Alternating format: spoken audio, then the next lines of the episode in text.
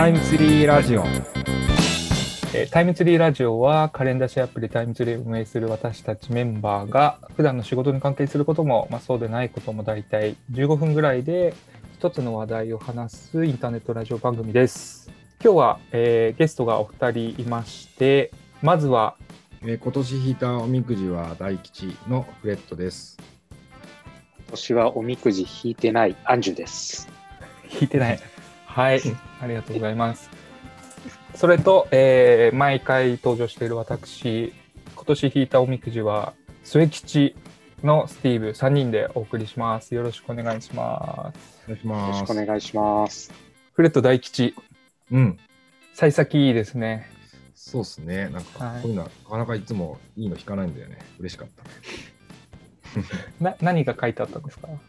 で、求人予想以上。めちゃ仕事によったやつですか。友人。求人っていう項目があるんですね。なんか項目そうあったよ。まあ、へいろいーろあったけど。そういうなんか商いにまつわる神社だったんですか？いや、別に違う普通の。へえ、求人って知らない。アンジュはおみくじ引いてない。今年は引いてなかったですね。あ結婚して初めて、あの、帰省せずに、うんおー、あの、こっちで過ごしたお正月だはいったんですけど、はいはい。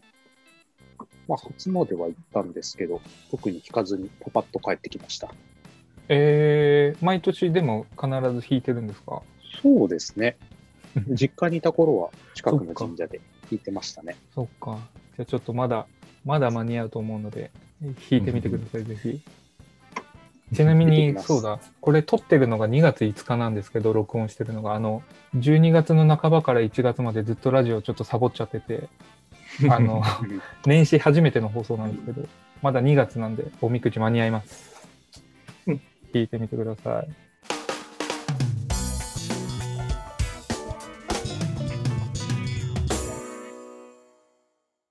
今日のテーマはですね、えータイムツリーのリリースノートについてちょっとご紹介したいなと思っています。で、リリースノートっていうのが、なんだろう、言い方いろいろあると思うんですけど、聞き慣れない方もいると思うんですが、App Store とか Google Play Store の、えっとアプリが更新された時に出る運営からのメッセージをリリースノートということもあるみたいです。うんで、ここで、えっとタイムツリーは結構タイムツリーならではのコミュニケーションをしていて、今日はそのことについて紹介したいなと思っています。フレットにちょっと聞きたいんですけど、はい。前々回の放送かな？で、あの定食屋理論の話もちょっとしたと思うんですけど、うん。やっぱここのリリースノートのコミュニケーションもタイムツリーってちょっと工夫があったりするんですか？ね。なんかね、こう、みんなで話し合って、こう、作っあの企画したってわけじゃなくて、自然にこう、そうなったんですけどね。はいはいはい。まあ、ここに限らず全体的に、まあ、顔が見えるっていうか人間味のあるっていうか、うん、コミュニケーションはね、なんかみんな大事にしてますよね。意識してますよね、確かに。うん今日ですね、アンジュをむあのゲストに迎えたのはですね、ちょっと理由があってですね、タイムツリーのあのリリースノートを毎回書いている方がいらっしゃって、アンジュはその社内では何て呼ばれてるんでしたっけ？その彼、彼女かどっちかわかんないけど、その方はアップデート文言作家、もしくは作者。って呼ばれてるんですね。作家さんなんですよね。はい。で、その作家さんを、まあ一応よく知る、同じマーケティングのチームの中に実はいて、よく知るうんアンジュということで、今日ちょっと、あの、お迎えしました。で、作家さんはちょっとこう、表で話すのはね、ちょっと気が引けるということだったので、アンジュに代打で紹介をお願いしたいなと思ってます。代弁させていただきます。お願いしまよろす。しくお願いします。で、タイムツリーのリリースノートって、えっ、と、まず、どんなものなのか、アンジュからちょっと紹介をしてほしいんですが、はい例えば、ちょ直近ってどんなこと書いてるのかとか、1月15日に運営のそれぞれの信念っていうタイトルではいはいはいはい、そうだそうだ。3つぐらいあって、うん。ドキュメント72時間を見ながら年を越す。今年はカルシウムを多めに摂取する決意。タイムツリーの開発を頑張る決意っていうはいはい。まあ、本当に社内の人の決意ですね。うん本当だ。新年らしい。うん。なんかこういうちょっと社内の、まあ、いわゆる内輪ネタっていうんですかね。まあ、こういうものもこう、うん。書くようにしてるのって、その作家さんからはなんかこう、意図とかって聞いてるんですかね。とは、それほど詳しくは聞いてないんですけれども、はい。まあなんかアプリを作ってる人の中の、うん。まあさっきで言う顔じゃないですけど、うんまあどう考えて、うん。どういう思いでアプリ作ってるんだろうなとか、はいはい。まあそういう人となりみたいなのが皆さんにも知ってもらえるとすごい親近感持ってもらえると思ったので、そうですね。結構過去のも見てみると、なんかこう、社内で流行っている、なんか、ん漫画とか映画とか、うんなんかツールとかありますもんね。そうですね。うん。だから一見すると、えっ、と、アプリのその更新内容とは関係はないんだけど、うん。まあ、社内の運営メンバーの顔が見えるような、ちょっとした小ネタが入ってるってことなんですね。昔は、なんかその、アップデート文言っていう言葉がなくて、はい。枕言葉書いてください、枕言葉書いてくださいみたいな、そういう社内で飛び交ってましたね。はいはいはいはい。あ、枕言葉ね。なるほどね。ちょっともう一個疑問があって聞きたかったんですけど、その作家さんは、こう、あまりうん表に名前も顔も出ないなと思っていて、うんうんそのあたりってアンジュはなんかこう、聞いたりしてるんですか？なぜ出ないのか？まあ、なんかその、アプリを使ってもらってるユーザーさんに、うん多分このリリースノートを見た感想はいはいで、まあ、よくツイッターとかで、なんか可愛いって書いていただいたりするときもすごいあるんですけれども、。そうですね。なんかその人を思い思いに描いてる人物姿ってやっぱりうんそれぞれ違うので、うん。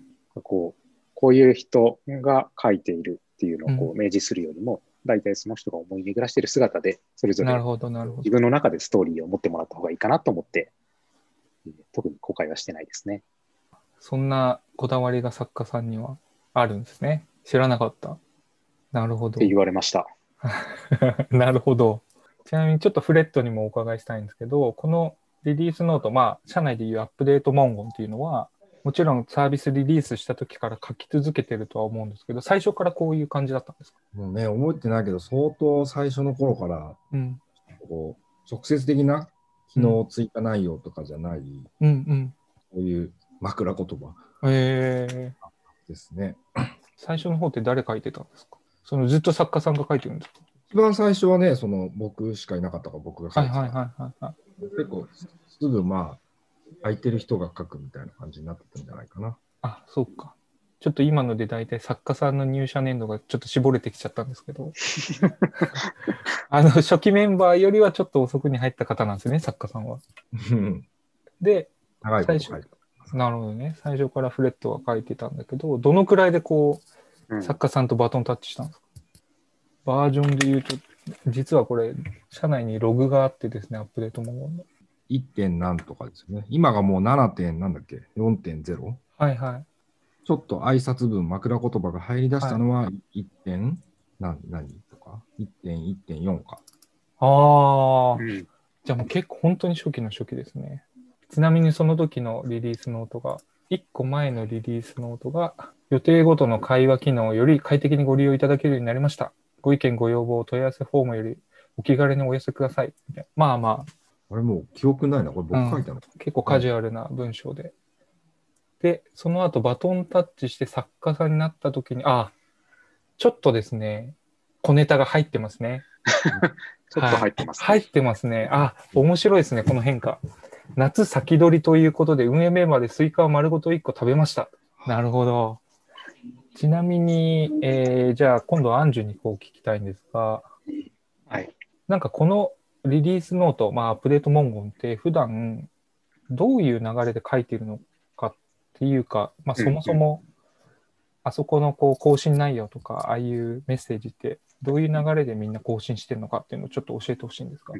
あそこはですね、まあ、エンジニアさんから、うん。えー iOS アップデートしますよっていうのが Slack でへえ、なるほ流れるんですけれどど。も、うん。うん。そこに、えっ、と、アップデート文言を書いてくださいっていうので、うん。えっ、と、メンションつけて通知が飛ぶようになってるんあですね。あ。その作家さんに直で？そうですね。あアップデート文言は結構多言語で書いているので、あ。はいはい。アップデートライターっていう通知グループがあってですね、その中にこう書いている、えーはいい、ろんな、まあ、中国語で書いてたり、韓国語で書いてる人にそれぞれ通知が飛ぶようになってて、あそれが来たら、えー皆さん一斉に書くようにしてます。はははあ、そっか。じゃあ、その、き改善した機能の細かい説明とか、えっ、と、修正したとこ細かい説明っていうのは、基本エンジニアさんが、うんえっ、と、まとめてくれていると。で、それをある程度整えて、で、小ネタを追加して、えー作家が入稿すると。大体その、ま、待ってもらうことが多いんで、エンジニアさんが、エンジニアさんにすごいうんうんつつかれるようですけどね。早く書いてくれっていうの。それ大変ですね。そうですね。あの、その作家さんも別に作家が専業なわけじゃないですもんね。作家専業の方いないんですよね、うち。僕気になるの、言われてから、お願いされてから書き始めるのか、ネタ帳ストックがあるのかが気になる。ああ、それなんか聞いてます、アンジュ。ああ、それ聞いたことないですけど、時間かかってるってことは、やっぱり言われてから書いてるんじゃないですか？ああ、大変だね。かなりですよね瞬発力のいる仕事ですね。うん。はい。いつでも面白いネタが書けるわけじゃないですもんね。やっぱハードな仕事や。ちなみにその作家さんとは、まあ、日頃アンジュもよくコミュニケーションしてると思うんですけど、こう、今までにこう手応え感じたアップデート文言とか、ユーザーさんからの反応とかって、なんか思い出に残ってるものあるんですかね？その作家さんは。なんか聞いてますか、ああね、結構反応あるのはすごい、まあ嬉しいんですよね。うんうん。でまあ、僕たちも嬉しいですよね、普通にね。ツイッターとかですよねうん。なんか鉄鉄板とかよく書いてるのは運営の、えー日常みたいなのはよく書いててう、んすごい親しみ持って見てくれる人が多いんですけど、うんなんか時々やっぱり面白い趣向を凝らしたバージョンが時々あってですね、あの、ミルクボーイのネタをタイムスリーバージョンに書き換えたりとか、ミルクボーイ。じゃあ M1 の時、去年の M1? ん？違う、一昨年の M1? 去年、一昨年か。一昨年の M1。へその特徴は完全にタイムツリーやがな、みたいなやつね。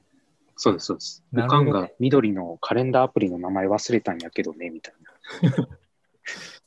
え。すげえ、二人ともよく覚えてますね。これいやはツイッターで、うんあのネタでね。ツイッターで盛り上がったんですね。そしたら。ね、よくツイートされましたね、タイムツリー。へされてまーすね。そっか、そういうなんか話題の作り方もあるんですね。まあ狙ってそういうことを、話題を作ろうと思ってやってるわけじゃないと思うんですけど。うん。なるほどね。じゃあそういうちょっと流行りにちょっとだけ乗っかって笑いを取りに行くっていうのもあるんですね。うん、そうですね。あとななんんかかあんまり突拍子もないことを書はいはいくと、運営さんどうしたんだみたいなところ。すごい言われるんで、やっぱりこううんうん、日常的なこととか、なるほど。あとは、まあ僕が入社してからですけど、結構盛り上がったなと思うのは、この、うん、えーバージョン7.3.3、このネタですね。これは僕もツイッター運用してて、こういろいろ拾いましたね。ユーザーさんの声は。ああ、すごかったですね。はい。ちなみに内容はですね、えー鬼滅の刃に全乗っかりしてですね、あの、これ聞いてて気になる方はぜひ、あの、過去のリリースノート見てほしいんですけど、全集中、これなんて読めばいいのかわかんないですけど、タイムツリーが多分時の木って書いて、タイムツリーの呼吸、1の方、アプリ改善のアップデート。これはうまく乗っかりましたね。ちょうど映画やってた頃なんですよね、確そうですね、そうですね。はいちょうど始まって、ちょっと経ったぐらいの時で、結構話題にしてくれてましたね。いいですね。個人的にはうん、その1個前のバージョンのはい。アップデートが、はい。あ、1個後か。そうそう。これ気に入ってて、あの、すごい短いんですけど、はいはい。とにかく明るいアップデート、安心してください、書いてますよっていう。なんか、なんか、お笑い芸人ネタがさ好きな多いね。多いですね。確かにですね。これあの芸人のあの方ですよね。とにかく明るいとにかく明るい。安村さん。安村さん。なんかこう短く決まってるのがなんかいいですよね。語呂が確かに確かに。そっか。僕ちょっと一個思い出があってですね、あの、まあ、作家さんが一時ちょっとお仕事忙しかったのかタイミングが合わなかったのかで、あの僕代打で書いてくださいってエンジニアからお願いされて書いたのがあるんですよね。ちょっとね、ど、どこだったかはい、ありましたね。はい、一回あったんですけど、あ、これです。バージョン7.1.4。読書の秋、スポーツの秋、芸術の秋、タイムツリーは機能改善の秋、1週間集中して取り組みました。今回の改善内容はこちらですと。でこれ出したんですけど、あのはいユーザーさんに、ユーザーさんに一瞬で見破られてですね、いつもの作家さんと違うって言われて、あ、すごい。はい。へーこれってどういうとこで感じるんですかね？わかんない。全然面白くないって言われて。やっぱその長年のコミュニケーションで培った、も作家とこう読む人の信頼関係がすごいなっていう。最後にお二人にですね、まあ、まとめというか、簡単に聞きたいんですが、まあ、このリリースノートに限らずなんですけれど、そのタイムツリーとユーザーさんたちとのコミュニケーションで、やっぱ改めてこう大切にしたい、大切にしようと思ってるポイントっていうのを、まあ冒頭にもちょっと伺ったんですけど、お二人から改めてちょっと聞きたいなと思っていて、まあアンジュはあれですね、まあまた、ああの作家からのまた聞きにはなると思うんですけど、まあ最初の話とね近いですけど、まあできるだけこう人間味というかこう、うん。うん。出していった方がなんかねこう四角四面だとユーザーさんもなんかこう話なんか意見言おう的にもならないかなと思って、うんうん、何でも聞き,、ま、聞きま聞き入れる体制がありますよっていうのをそういうところで示していきたいなとかは思いますね。じゃあ作家さんをちょっと代弁する形になりますが、アンジュからも何かあれば？うーんなんか思い返してみると、まあ、全体的になんかこうかっこいいこと言おうとかにこう見られたいとかっていうのはあんまりなくて、やっぱりありのままの姿を表現したいみたいなところだと思ってて、うん。なんか飾らずにうんタイムツリーのチームとか運営がうん。こんなことしながらこんなことを思って仕事しているんだよっていうのを飾ら飾飾らずにうん。伝えられることが重要なんじゃないかなっていうふうにうんうんうんここにこう多分見ていただいている方々も飽きずにっていうか、まあ楽しんでいただいているのかなっていうふううんに思いますね。親近感も持って、なんかその飾らずとか、かっこつけずとかは大事ですね。ううんこう、会社とかサービスを背負ってると、どうしてもやっぱそこって出ちゃう気がしていて、ねまあ結構難しそうだけど。じゃあ今日の放送はこれで、はい、これではいおしまいです。はい。今日のテーマは、えータイムツリーのリリースノートをお題にお話ししました。じゃあ、アンジュ、フレット、ありがとうございました。ありがとうございました。ありがとうございました。